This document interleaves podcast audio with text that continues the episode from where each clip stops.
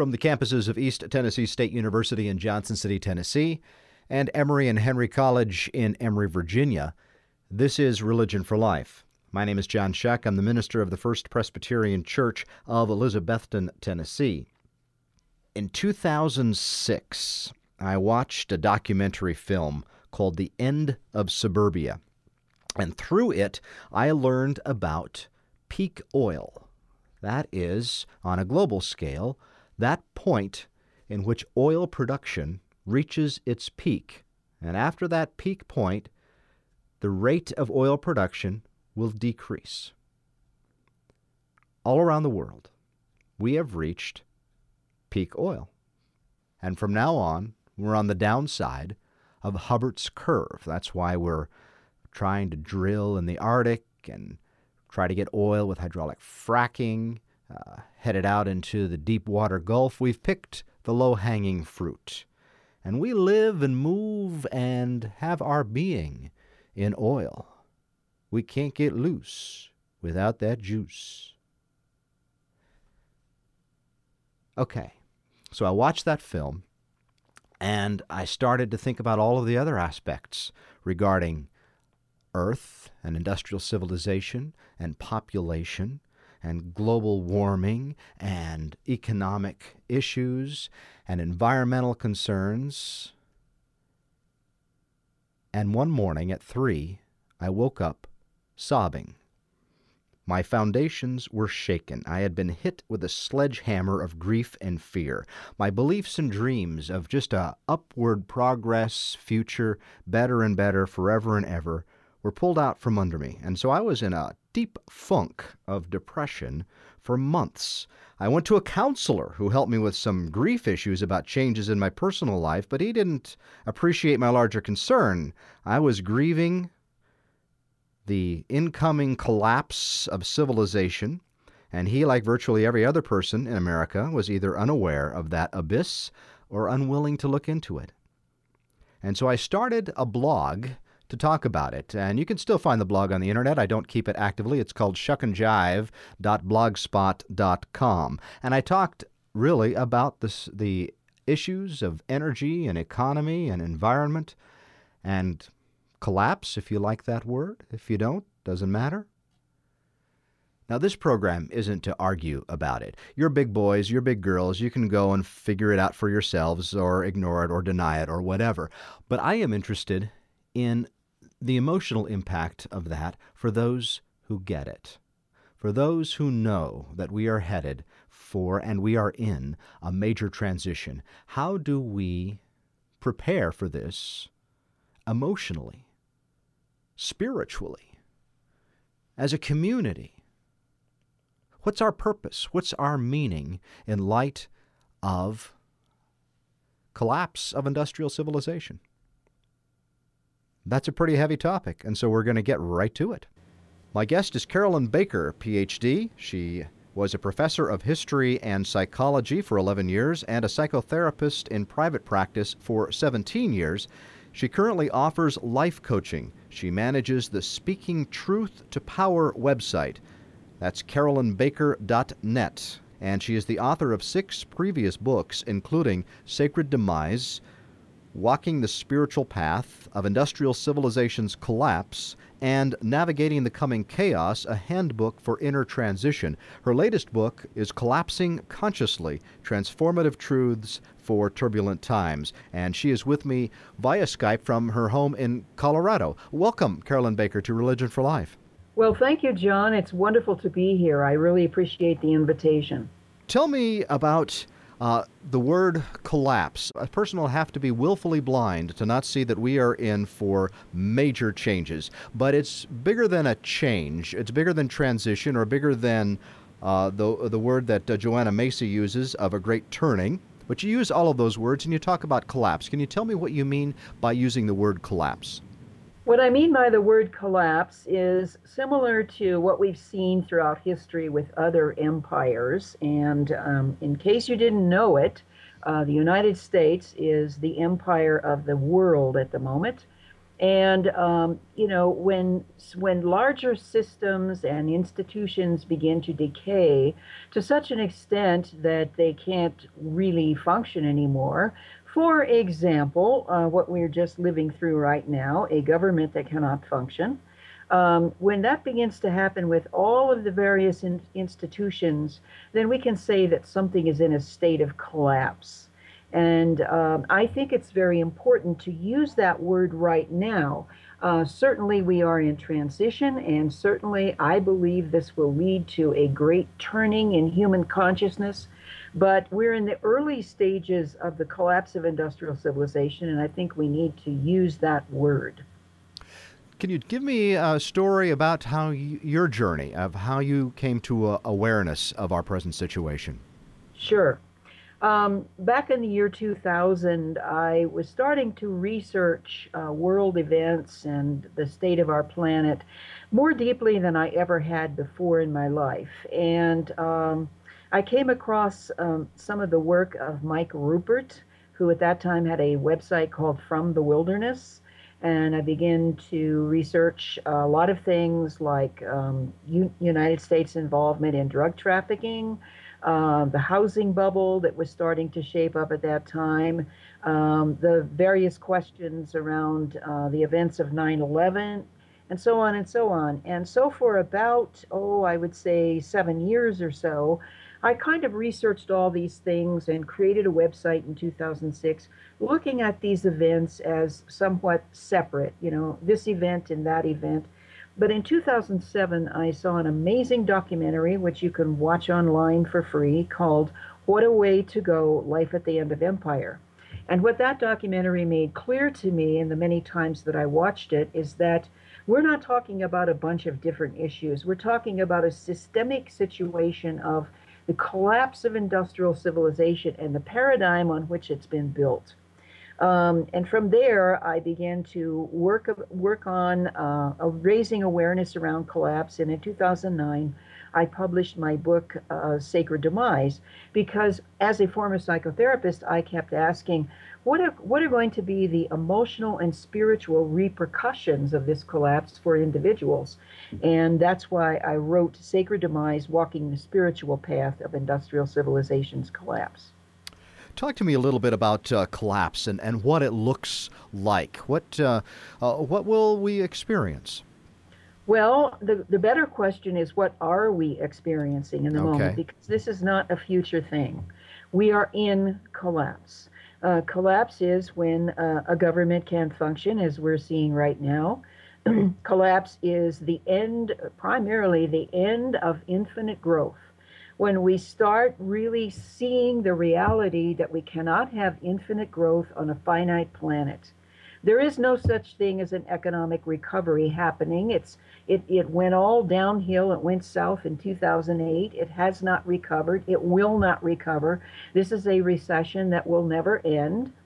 Um, in addition to all of that, you know, Chris Martenson talks about the three E's economics, energy, and environment. And so we're seeing the economic unraveling.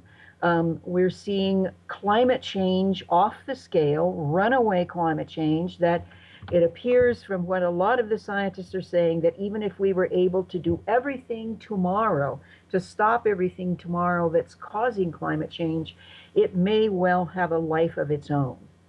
Um, and then we're looking at energy depletion, uh, peak oil, and um, this frantic, hysterical drive for shale oil and uh, fracking throughout the country and the world so that we can maintain our lifestyle with this illusion that we can have infinite growth on a finite planet as I mentioned at the introduction to this program, that can be overwhelming. Um, that can be personally overwhelming, and we immediately want to go to, well, we can we can fix this. We can we can find a way to keep driving our automobiles and, and run them on kryptonite or, or something like that. And so there's kind of a, a personal crisis uh, that individuals have uh, in terms of coming to terms with it. And that's your work, isn't it, in terms of how we can manage emotionally uh, during this time? That is absolutely my work. And as we have seen, uh, we've seen a, a, jump in suicide rates since 2008. Um, and there's quite a bit online about that. Um, and also a huge rise in depression and mental health issues. Mental health is a another one of those institutions that is crumbling. There just aren't the resources there to address the emotional and psychological turmoil of people. Um, if you look at every institution in this culture, it is in the process of unraveling. And uh, we're living in massive denial about that. No one wants to, well, I shouldn't say no one, but most people don't want to look at that because that really means the end of your way of life that you've grown used to. It means that you need to uh, create other living arrangements. And, you know, we, we pretty much don't want to do that. And, um, you know, but the more we deny, it's just like any other problem that humans face, the more we deny something, the larger the problem gets and the more difficult it is to address. So I believe that we are in an emotional and spiritual crisis. And, uh, you know, a lot of people are preparing for uh, the future by storing food and storing water and medical supplies. And these are all wonderful things to do. But what about the emotional and spiritual ramifications of all of this? And that's where my work comes in. Uh, in uh, one of your essays, uh, A Light in Dark Times, uh, you write The most common feeling reported to me by other collapse aware individuals is feeling schizophrenic, as they know what they know and they walk around in a world that would rather walk barefoot across broken glass than know consciously what it already knows unconsciously about the future. I mean, there's a sense in which we really, you can just look at the movies out there um, that are all apocalyptic and whatnot, but there's also a, that there's an unconscious awareness, but few people are talking about this in the media or um, just even among each other about what we really think is going on. Well, almost no one is talking about this in the media, and when there is any kind of reference to this sort of thing, you, you know, it's kind of like the National Geographic series on uh, on the History Channel, um, or oh, I guess it's the Nat Geo channel itself, Doomsday Preppers, and mm-hmm. you know, then it becomes well, it's all about storing food and having lots of guns you know but there's no real talking about in mainstream media anyway no real talking about the causes of all of this and what we need to do to become resilient. And resilient is the key word. We can't change this unraveling. We can't stop it. But we, what we can do, and what so much of my work is about, is we can become emotionally, spiritually, and in many ways resilient as we go into this time. Well, talk a little bit about that with me. Carolyn Baker is my guest. She's the author of Collapsing Consciously Transformative Truths for Turbulent Times. How can we become resilient? Well, one of the things that we can do, first of all, is to admit um, that our way of life is unraveling. It's never going to be the same. That living with less is the new normal. That climate change is the new normal um, that energy depletion is the new normal, and we can arrange our lives in a different way so that we are willing to live with less and we're practicing sharing, we're practicing, um, you know, frugality and living simply as much as possible in our lives. Um, that we're living with respect to the environment and the earth community, um, that we're creating community among ourselves. There is no way in the world that we are going to be able to go through this challenging, daunting future by ourselves. And that's one of the problems with doomsday preppers. You know, I'm just going to gather my family, we'll go to the bunker, and we're going to just, you know, fight it mm-hmm. out. Uh, we cannot do this and make it through this without um, connecting with each other and building community. And it, you know, we're not by nature a communal society. We're we're just a, a massively individualistic society. That's how we've been enculturated. So we're going to have to do a lot of emotional work on connecting with each other, communicating, talking about our feelings, re- giving and receiving love um, all of this we're going to need to do in preparation for the future. Hey, that's resilience. That's resilience, and and part of that, one of your articles is called uh, "Collapsing Interdependently," of, and you talk about the importance of making those relationships now, finding those uh, organizations, those institutions too, um, may, maybe faith communities or whatever, in which people are actually getting together already and continuing to um, develop those relationships.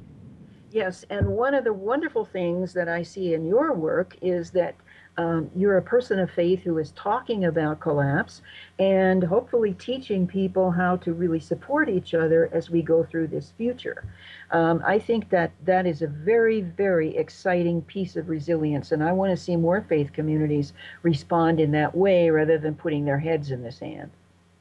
And you have uh, expertise in uh, depth psychology, uh, Carl Jung. Uh, talk about a little bit about that. What have you learned from depth psychology that might be a resource for us? I guess I would have to say, in response to your question, the context that we're talking about right now is that um, I, I, think primarily what I've learned from Jung over the years is that um, there is no light without darkness. And I mean, Jesus taught us this. This is mm-hmm. this is ancient wisdom. Um, that you know we can't just live in the light. Um, that we will eventually, because of our human condition, be pulled into times of suffering. And that suffering is very, very important. It is there as our teacher um, so that we become more whole persons. I see, and Jung saw, uh, the whole human journey as being a, a, kind of university in which we're learning to temper the ego um, and allow the higher self, the greater self, the sacred self to come through because that is really our purpose for being here is to become more of the sacred self and less of the ego. And all of the great teachings of the world have told us this you use uh, a word in one of your essays called endarkenment, uh, as opposed to enlightenment. Can you talk a little bit about that? Sure. Um, that's a word that comes from a, a, wonderful writer, Michael Ventura from Los Angeles. I think he's one of the first people to use it, and then Robert Bly began to use it in the 90s. Um, you know, we are a culture that has been greatly influenced and shaped by the Enlightenment of the 17th and 18th centuries, which was a, a wonderful time in terms of dispelling a lot of the superstition and ignorance of the Middle Ages, you know, when people thought the Black Death was caused by cats and women, you know, and it was a time of great breakthroughs in terms of scientific discovery. But the problem with the Enlightenment is that it created an imbalance on, on the side of rational and linear thinking. And, um, you know, we need rational and linear thinking, uh, and we need a strong human ego to do our daily tasks. However, what happened was that this imbalance was created, and out of that imbalance came the Industrial Revolution and industrial civilization. And I believe that in this collapse, what we are being called back to or called to for the first time, perhaps, is an integration of the scientific and the spiritual. Um, and so we're going to have to go through an endarkenment period um, in order to get to that place where light and dark bring forth this alchemical transformation of consciousness. Uh, Matthew Fox, who you also quote in your work, who's also been a guest on this program, uh, talks about the via negativa, or the way of letting go and letting be, which is, in a sense, parallel to this idea of endarkenment, too. Letting go of all of these uh, ideas of self that are really destructive to ourself. Yes, absolutely. Yes. And Matthew uh, has endorsed my new book. Um, Matthew is one of my heroes. And uh, um, certainly, this Via Negativa, um, you know, he wrote. I one of one of the first books I ever read by Matthew was the original Blessing. Mm-hmm. He talks about the Via Negativa and the Via Positiva, um, and bringing those together. That that is our journey. That is our work in this life.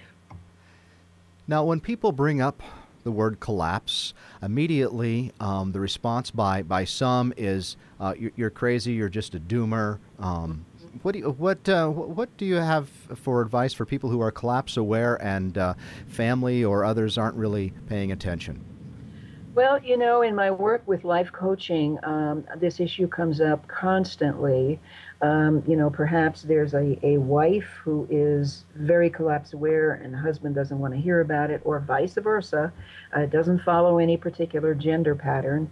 Um, but it's a very distressing situation when one person is very informed about this and the other person in the family, be that a child or a parent or a partner, um, just doesn't want to hear. And um, you know, it's it's distressing to the point of some people decide that um, you know they have to go their separate ways, and other people learn how to be with this. And I've been so moved by the distress that this has caused people that um, I've created a, a series of workshops called Relationships in the Long Emergency, and I've written a book which I hope will be published in 2014 relation or love in the long emergency, the relationships that we need to survive. Carolyn Baker, my guest on Religion for Life. She's the author of Collapsing Consciously Transformative Truths for Turbulent Times. And in this book, it you have 52 uh, meditations, and one of those is number 47. Uh, and you write that it's, I believe that it is futile and a waste of precious life, force energy to focus exclusively on the survival aspect of collapse. That there might be gifts of collapse uh, that uh, we might take into ourselves to help make us better people. Absolutely. Um, I believe that the overriding purpose of collapse for the human species is the transformation of our consciousness. I believe this this is one of the huge um, benefits, if you will, of collapse. It has come to teach us, um, to raise our consciousness, to cause us to be more compassionate, to cause us to be more aware of each other and the earth in which we live. And, you know, it is compelling us to live simply, it is compelling us to be with each other and feel our feelings and really learn what it means to be a member of the earth community. I see many, many benefits from this, benefits in disguise perhaps, from this, uh, what is probably going to be a pretty terrible situation. But it's also an awareness of recognizing that our existence is, is terminal at birth that uh, death yeah. death is is part of life, not only for the individual but for for all of societies as well. And and that's something of which we are in denial. The very idea that we're talking about collapse on the radio is blasphemous uh, to American empire, isn't it? Absolutely, absolutely. Uh, and so there, you use the phrase "to die uh, before we die." Yeah, that's a phrase from, uh, I believe, Rumi was one of the first people to use that phrase. Um, when we can face our mortality, when we can really look look at our mortality in the face and say, yes, this is part of life. Death is not the end; it's a part of life. Um, Clarissa Pinkola Estes, the wonderful author of Women Who Run with the Wolves, speaks of the life death life cycle. And that is the cycle of everything in the universe, the life death life cycle. And often in my uh, workshops, I will do a, a, an exercise called Die Before You Die, in which I, I, I really take time to walk people through a hypothetical death and of course, it brings up all kinds of feelings. But once people have experienced that, they say to me, My goodness, now, you know, I'm ready to talk about collapse because, hey, uh, you know, I've confronted my own death. What could, what could be worse? You know, I can certainly look at collapse at this point. So it is that fear of death, I believe, that is primary in keeping us from really looking at the reality of this sacred demise. You talk about uh, also um, that uh, as as American Empire is a culture of two year olds. Can you talk about that? Yeah, um, we're a culture of two year olds, and we have just uh, we just had some discussion about that nationally. You know, American exceptionalism. We're special. And you know, uh, a two-year-old uh, is you know rather omnipotent, and he or she thinks that she's the center of the universe and uh, does not like to be told no.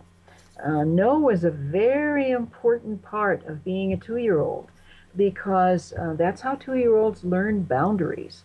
And so uh, two year olds need to hear the word no very often. Well, culturally, um, we haven't heard the word no very often. And when we do hear it, it's like, well, you must mean something else, or hey, we're going to go and just come in and invade you and take your resources. You don't really mean no.